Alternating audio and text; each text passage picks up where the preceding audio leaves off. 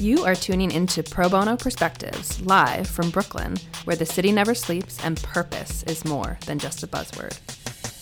Pro Bono Perspectives brings together leaders that have traveled across sectors, industries, and experiences on their path to creating change for the communities in which they live and work. And I'm your host, Danielle Holly, CEO of Common Impact, a national nonprofit that designs skills based volunteer programs that amplify the impact of social change organizations by harnessing the talents and the skills of private sector employees.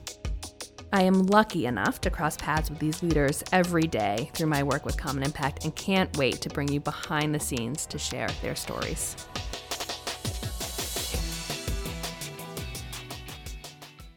Today, I am thrilled to be joined by chef, cookbook author, and activist Julia Turshen. It's really hard to know where to begin with Julia and Julia's bio. She is a celebrity chef, having cooked alongside Gwyneth Paltrow and having published New York Times bestselling cookbooks which are much more than just a collection of recipes. If you haven't grabbed one of Julia's cookbooks, you really need to. They share deeply personal and meaningful narratives on supporting one another, on activism, inclusion, equity, and justice, alongside really yummy recipes. And we also see all those themes in a popular podcast she hosts. She's also a podcast host, Keep Calm and Cook On, that spotlights individuals driving change and justice in the food industry.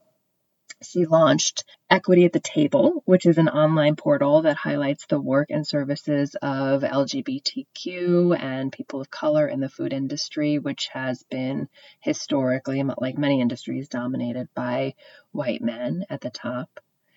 And today we cover such a broad range of issues. We talk about the intersection of food and equity. She calls out the challenges with this concept of food desert. She talks about how her identity as an LGBTQ activist was formed, how her volunteering has helped shape who she is and how she sees the world. And we also talk about what food means to people, how universal it is, and how much more meaningful it became in many ways during the pandemic. I really couldn't think of a more perfect guest as we come off of World Hunger Day on May 28th and enter Pride Month this June.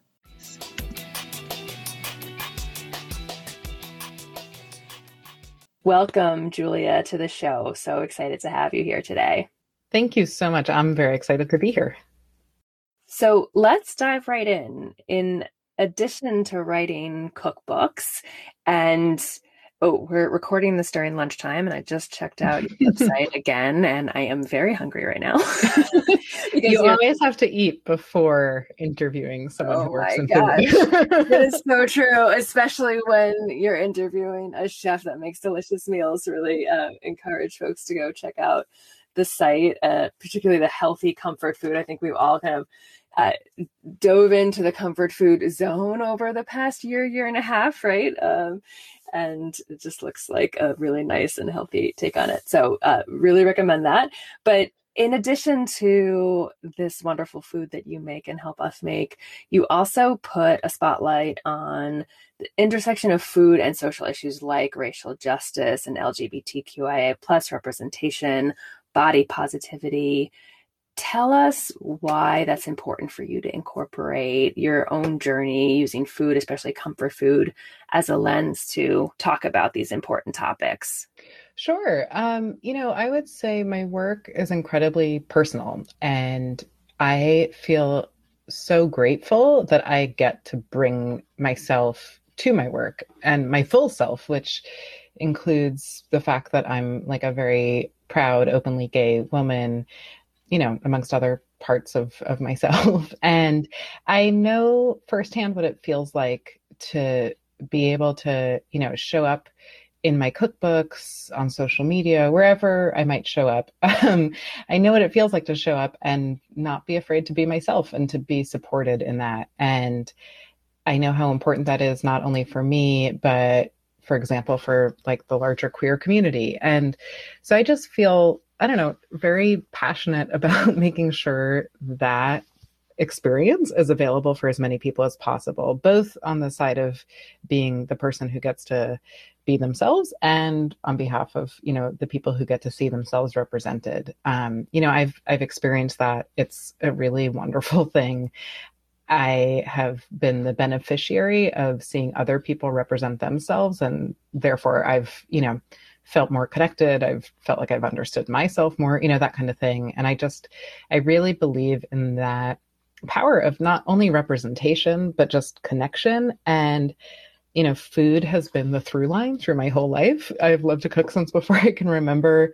My entire career has been in cookbooks. And so I just feel like there's many ways to access that type of connection. Um, but for me, food is just like the easiest and most delicious way to access that. And it gives us so many different avenues into that. And I just think that type of connection is what leads to true change, whether it be, you know, in anti racism work or whatever it might be. But it has to start with that human connection. And how did you get to that pride in your identity? Is that something that was natural for you? I know so many folks that are in the queer community or are struggling with the biases that we see in our country and world across many different dimensions don't have that naturally mm-hmm. and have on a journey to get that. So curious what yours look like and anything that you would share to get to sure right now. Yeah, I mean, it's an interesting question because I don't I I feel like it's a yes or no question, but I, I'm not really sure if it's like if it comes to me naturally. I think I mean, I would hope that we're all, you know, born into this world and welcome to be ourselves. Like that sounds like the most healthy, natural thing. Um, but I think we're conditioned to feel otherwise about ourselves and each other. I think we're, you know, we live in a society that makes a lot of people feel othered. Um, I know what that has felt like as a gay woman, but I'm also an extremely privileged white cisgendered woman. So, yes, I know that experience in terms of like my sexual orientation, my marriage, that kind of thing. Um, but I hold that on one hand with a lot of privilege on the other. Um, but, you know, that gives me access to empathy for people who, you know, might feel othered in different ways. So, I guess what comes to me naturally is just the desire to be a compassionate person. like that is something I, I think about a lot. Like I try to practice, I, I try to receive when it's, you know, being given to me. Like, um, so yeah, I don't know. It's, it's complicated because I just, I, I don't think our world is set up, um, to treat everyone with like dignity and respect, which is that is certainly true. You know, yeah, not great, but yeah, you know, yeah. we're all chipping away. So, well, and dive into that a little bit in this idea of food as a through line. We've all seen the reckoning of the past year on racial justice issues, and one of the most prominent, and I, I'm um, talking from a position of like being close to nonprofits who are on the front line, these food banks who, mm-hmm. um, you know, the the surge in demand and the drop in resources um, to meet that demand. We've we've experienced a lot in food, food insecurity, and in racial and social justice over the past year. So, tell us how that intersects for you, how you see that through your work, especially in a moment where we and now just are starting to again be able to gather around a table and share food together, which is such a cultural touchstone mm-hmm. for um, for our country across um, many different cultures and mm-hmm. many different sets of people. Um, what is what does that look like in your work? How do you see that? Uh, I mean, I guess it looks like so many different things. It's I feel like what you just asked there's like so many questions within that question, right? and I guess the first thing that's coming to mind is the fact that I think what we have all experienced just as a world over the past um, we were just joking before we started recording like what is time? Like i don't know what day it is. Um you know my concept of time is just i feel very confused. So I guess the past year and some change, um, which has felt like maybe a decade or two. But over the course of the pandemic, I, I don't know when it comes to f- access to food and food justice, by which I mean equal access to you know fresh healthy food that makes us feel good and connected to other people um, i think when it comes to that i think the pandemic has just you know put basically like a highlighter or a spotlight on all of the issues that already existed within you know our various food systems or just society at large like it's not like the food systems broke when the pandemic started. Like they were already pretty broken. It's not like racism just started. It's been around, you know, forever. Um, but I think all of these things have been just, you know, shoved into the spotlight, which honestly, there's a part of me that's grateful for that because I think the more attention um, and the more action, hopefully, the more change. Obviously, I'm not grateful for the pandemic, but I, um, you know, I'm grateful if if we get to have some lasting change come out of some of this. So, you know, I think one of the places we see that is exactly what you said. It's at food pantries, especially in the United States, you know, a country that has a surplus of many things, including food, right? Like there's enough food in this country to feed everyone. But many of us and many of our neighbors and, you know, just extended communities are hungry. And that doesn't make very much sense like and it, and it shouldn't make sense. Um so i think seeing the lines at the food pantry you know i my wife and i volunteer at our local food pantry. It's a very regular part of our lives and it's it's a place where we interact with members of our community and kind of have a sense of what's going on you know in our zip code. And we've seen the sort of ebb and flow you know since we've lived here but especially over the last year or so. And I guess in terms of how that comes into my work, um, I guess it does arrive in, in, different ways, but I just like to talk about all of this stuff. Like the conversation we're having right now is feels like a conversation, an extension of like the conversations I have, whether it's, you know, in my cookbooks or, you know, articles I write or, you know, I have a podcast, I talk about a lot of this stuff. And I basically feel like the average, you know, home cook, the average cookbook reader, you know, the people that I am kind of like in this ongoing conversation with, I basically feel like home cooks are incredibly essential and often really undervalued. And I think we, and I include myself in the community of home cooks, we often undervalue ourselves and our contributions. And I think sometimes we don't always realize that the skills we have as home cooks can be extended into our communities. You know, we're people who are providing for others, we're, you know, being considerate of other people.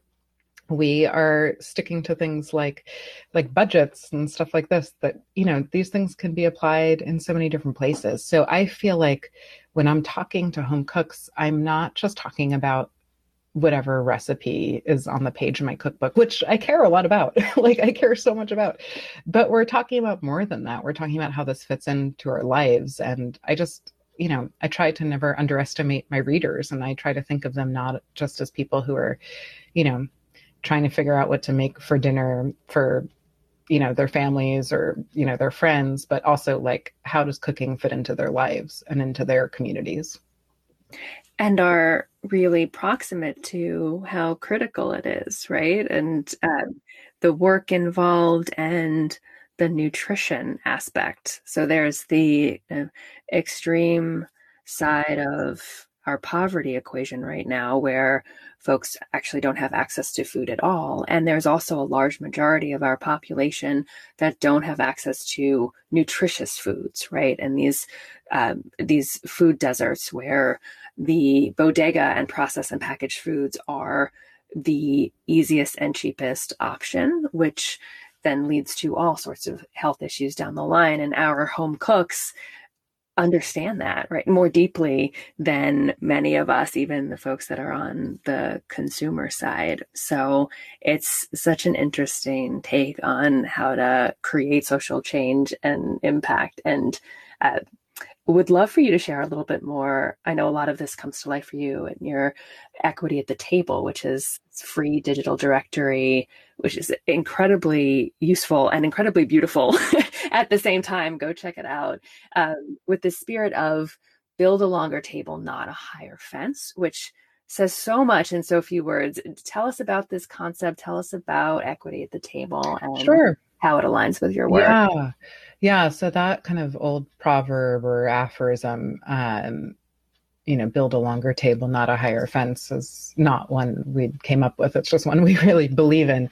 Um, it's a very, you know, old proverb. And I think it, it sort of speaks for itself and it is about, you know, I think just really defining what inclusion and equity mean. You know, these things, these words get tossed around so much that I think sometimes we forget what they actually mean. And I think the food industry, like pretty much every industry, is plagued with, you know, gender discrimination and racism and all sorts of um, othering, you know, what we were sort of talking about earlier. And you know, this is something I and many other people have observed over and over and over. And basically, a couple years ago, I was talking to some other friends who work in food media about this, and we were talking about just uh, what other tools could exist to kind of move this conversation forward and to kind of move the needle forward on on the conversation. And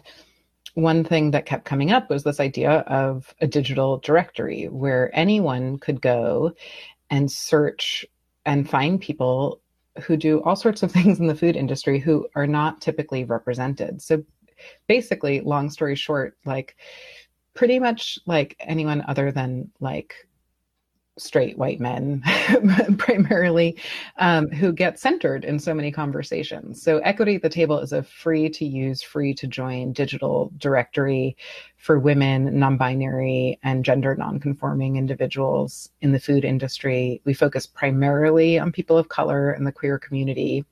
And yeah you can go and you can search by profession by location and by identification. You can also search for a combination of any of those things. So if you're looking for, let's say, I'll use myself as an example. Um, if you're looking for a cookbook author who's based in New York State, um, who is a member of the queer community, I mean, you can find me on the site, but you can also find other people who, you know, identify in the same way. And for me, this is just like a very helpful tool. Um, you know, the food industry, which is so many industries under one large umbrella. You know, it's it's cookbooks, it's restaurants, it's it's farming. you know, um, people who make wine. It's it just goes on and on and on. And I think looking at equity at the table is a reminder about the abundance of the people who who are involved in this work rather than the scarcity. Um, you know rather than the handful of voices we normally hear from it's a reminder that there's so many voices. So it's basically you know a really helpful tool. It's something i'm really glad exists. And um, for me personally you know i think it definitely comes from this desire for like practical kind of everyday tangible um, just answers to questions. You know, that's how I think about recipes and other things I do. So I think, you know, I, I don't know. I just want to back up a second because, you know, I, we're talking about so many, so many big issues in this conversation today. And one thing that I heard you saying which I think is such an important point, is about, you know, like how food is available in different communities or how it's not available. And, you know, that term food desert, which I think a lot of people are really familiar with, that's a term I used for a really long time. Um, until I had a really um, eye-opening conversation with Karen Washington, who is a uh, a farmer, a community organizer, an activist. She's based in the Bronx and upstate New York, um, and is just a really important woman that I feel like I wish more people knew about. So any chance I get to say her name, I'm I'm eager to. And um, Karen has long talked about using the term food apartheid instead of food desert. Um, you know, like a desert is something that's naturally occurring, um, and things grow in deserts. You know, there's there's things that thrive in deserts, and calling you know communities where there is not like you know, fresh, healthy food available like that's not something that's naturally occurring.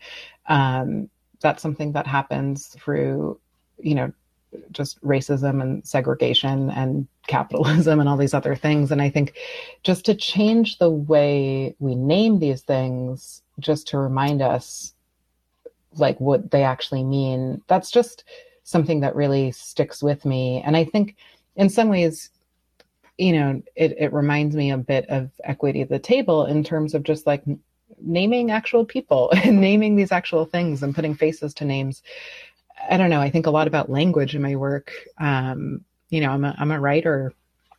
Um, so words are really important to me. And I just think it's really valuable to, you know, just take a moment to pause whenever we can to really, you know, be incredibly clear about what we're describing because I think sometimes you know, words like food desert and stuff let us kind of skip over things in a way that are just so so important. So um yeah i just wanted to share that. It's such a smart reframing and and thank you for educating me and our listeners on that. I think you know it's a reminder that it's not just a an immediate need to fill but it is a intentional and structural challenge exactly we are addressing yeah. and um, that is so true on so many of these issues that we are talking about here but just in general and making sure that we are super clear yeah. about that and that intentionality i think is incredibly important way um, to to move on the path of social justice so totally. thank you for that yeah no of course and you touched upon, in some ways, the need for an equity at the table is a function of the current food industry not creating that space and not highlighting a wide diversity of chefs and making that access fair and equal and open. Would be curious, a lot of the listeners of this podcast are working within companies and trying to address social justice issues and trying to use business as a force for good. And would be curious what your take on what food industry and companies specifically can do to make the industry more equitable. Mm. um wow such a huge question. I mean i don't know that i'm the person to answer it but i can definitely give you my take on it. Um and i guess I guess my take is to I don't know, this is not like original by any means, but that's totally fine. Like I think it's to talk to the people who are most impacted and to actually listen to them and to not assume, you know, you know the answer. I feel like an example of that from my personal life was 5 years ago, basically shortly after the 2016 presidential election and when there was, you know, a rise in anti-Muslim just uh, hatred, and my wife and I we had looked up um, a local mosque in our area because we saw a lot of people doing work with their local mosques and supporting them and stuff. And then we were we just were like, oh, we're gonna plan something. We're gonna support this place. And I reached out to them and was like, you know, we, you know, our community wants to you know do whatever we can like what's the best thing we can do? And this particular place we reached out to they were like that's really kind of you but like we're good. Like we feel like equipped and supported and everything. And like thanks for checking in but like no thanks basically. Mm-hmm. and um i don't know that like phone call has stayed with me very very closely and really was just a good reminder of like don't assume just because you're in a position of more privilege that you know what or uh, I'll back up, maybe not necessarily more privilege, just a different, you know, a place of a type of privilege, you know, that you know what would be best for someone who has a different experience than you, you know, and to just talk and ask and listen and kind of follow their lead. So I think anyone working in a big company or a small company, whatever, anyone who's within a community where not everyone is the same as you, which is hopefully where most people are, because I think that's probably just a, a more interesting place to be. I think really listening to those who are most impacted by these structures and systems and figuring out you know the best way to support whatever their needs are. And that starts with finding out what their needs are and also not relying on them exclusively to tell you what their needs are you know to do whatever educating you can on your own terms. I think that's also like i think both those things are really important.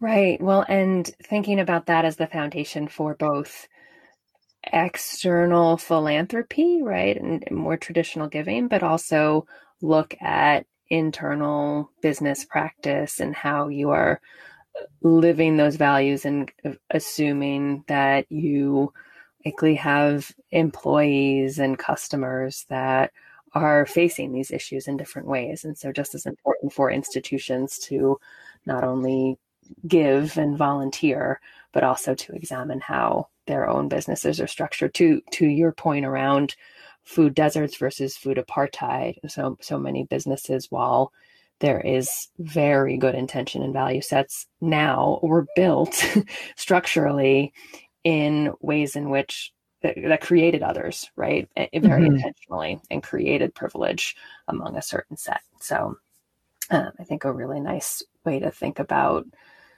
having your ear to the ground on mm-hmm. what the issues really are. Yeah, totally.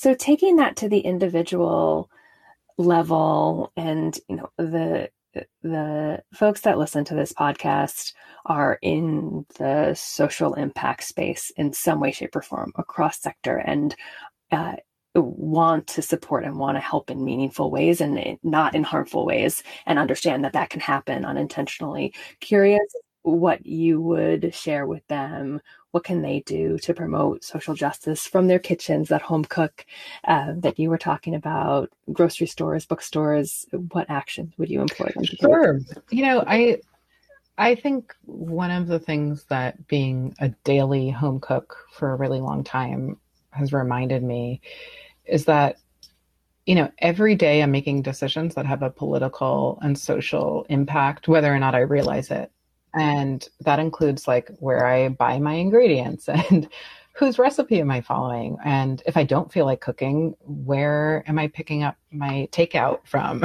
um, you know, who am I inviting to sit around my table? Which, you know, it's been a while, but that's starting to change thanks to the vaccine.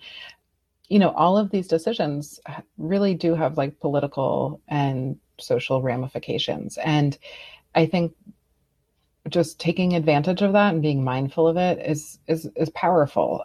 You know thinking about when it comes to my ingredients do i have the ability here to maybe support a local business or a local farm? You know just being aware of those decisions i think can not only like change what you're eating and who you're sharing it with but i think it can be just this constant sort of daily reminder that those kinds of decisions are ones we make all the time and we have a lot of power like more power than i think people who have more power than us would like us to remember often. Food just reminds me of that all the time and does this mean every time i pick up like a bunch of carrots or a dozen eggs or a loaf of bread am i thinking about politics? No. Like that's not the case. Sometimes we've run out of something and you know i'm just right. picking up groceries. But it does give me this this just way of approaching my day to day life with these sort of little, I think of them as like little post it reminders all over my life, right? But like, oh, these things do add up. And, you know, food is one of the only things like every person in the world has in common. So it is this thing that we can think about and when we reflect on it i think we really can see and visualize like all these strings that tie so many different things especially things that can get quite complicated. Like it, we can see how all these things are tied together. And i'm just very grateful to have something that you know food that helps me make sense of all this.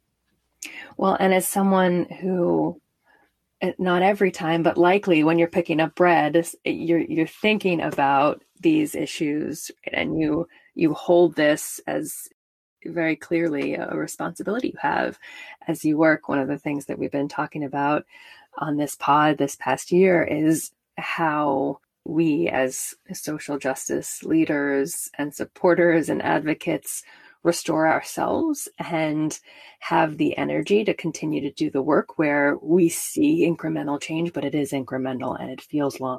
And curious, what sustains you? What is the best part mm. of your hmm. day? What sustains me and what is the best part of my day every day is just basically the L shaped couch that I share with my wife and our two dogs.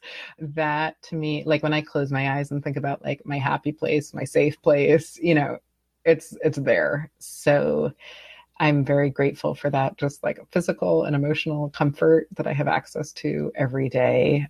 But in terms of the long, slow road to change, something I just think about a lot is I, I, never knew my maternal grandparents. They died long before I was born. They were refugees to this country, to America. Uh, my mom is first generation. And I often think about them and the difference between their life and their life experiences and my mom's and mine. And, you know, that's just a couple of generations the difference between my mom's upbringing and the upbringing she was able to provide for me are just really different. And, you know, so I think about like on a day to day basis, change might feel really slow. but when I zoom out and I think about just my own family, um, my immediate family, like the changes are monumental. And that makes me just very curious about a decade from now, 50 years from now, 100 years from now, and definitely gives me some hope. That transformation is possible. And I think that this past year has showed us all that in some ways, how quickly we can all change when we have to, need to, and what is possible. And to your point around not being grateful that the pandemic happened, but there were some, it, it gave us a platform and it, it highlighted those issues that we were already tackling with and let get buried in our headlines that no longer would or no longer could be able to, right? So, yeah, that really resonates. And just want to thank you for joining us today and giving us a peek into your work and your delicious food. It's definitely lunchtime for me. I'm gonna go make some of your delicious meals, uh, and just thank you for the the way that you do your work and the spirit of it. It's just really inspiring. Well, I really just appreciate that. And I appreciate the, you know, just opportunity to kind of zoom out with you a little and talk about how all these things connect. Cause obviously this is stuff I think about a lot, but usually my day to day life is just trying to figure out, you know, what we're going to eat today. and I, I love that, right? Like it's so much fun, but it's, it's just valuable to have a conversation like this. So thank you so much for, for asking me to join you. Thanks so much for listening to Pro Bono Perspectives today. If you like our show and want to learn more, check out our website at commonimpact.org, leave us a review, and tell your friends and colleagues about us. Tune in to our upcoming episodes to hear from everyday leaders using their skills to help their communities.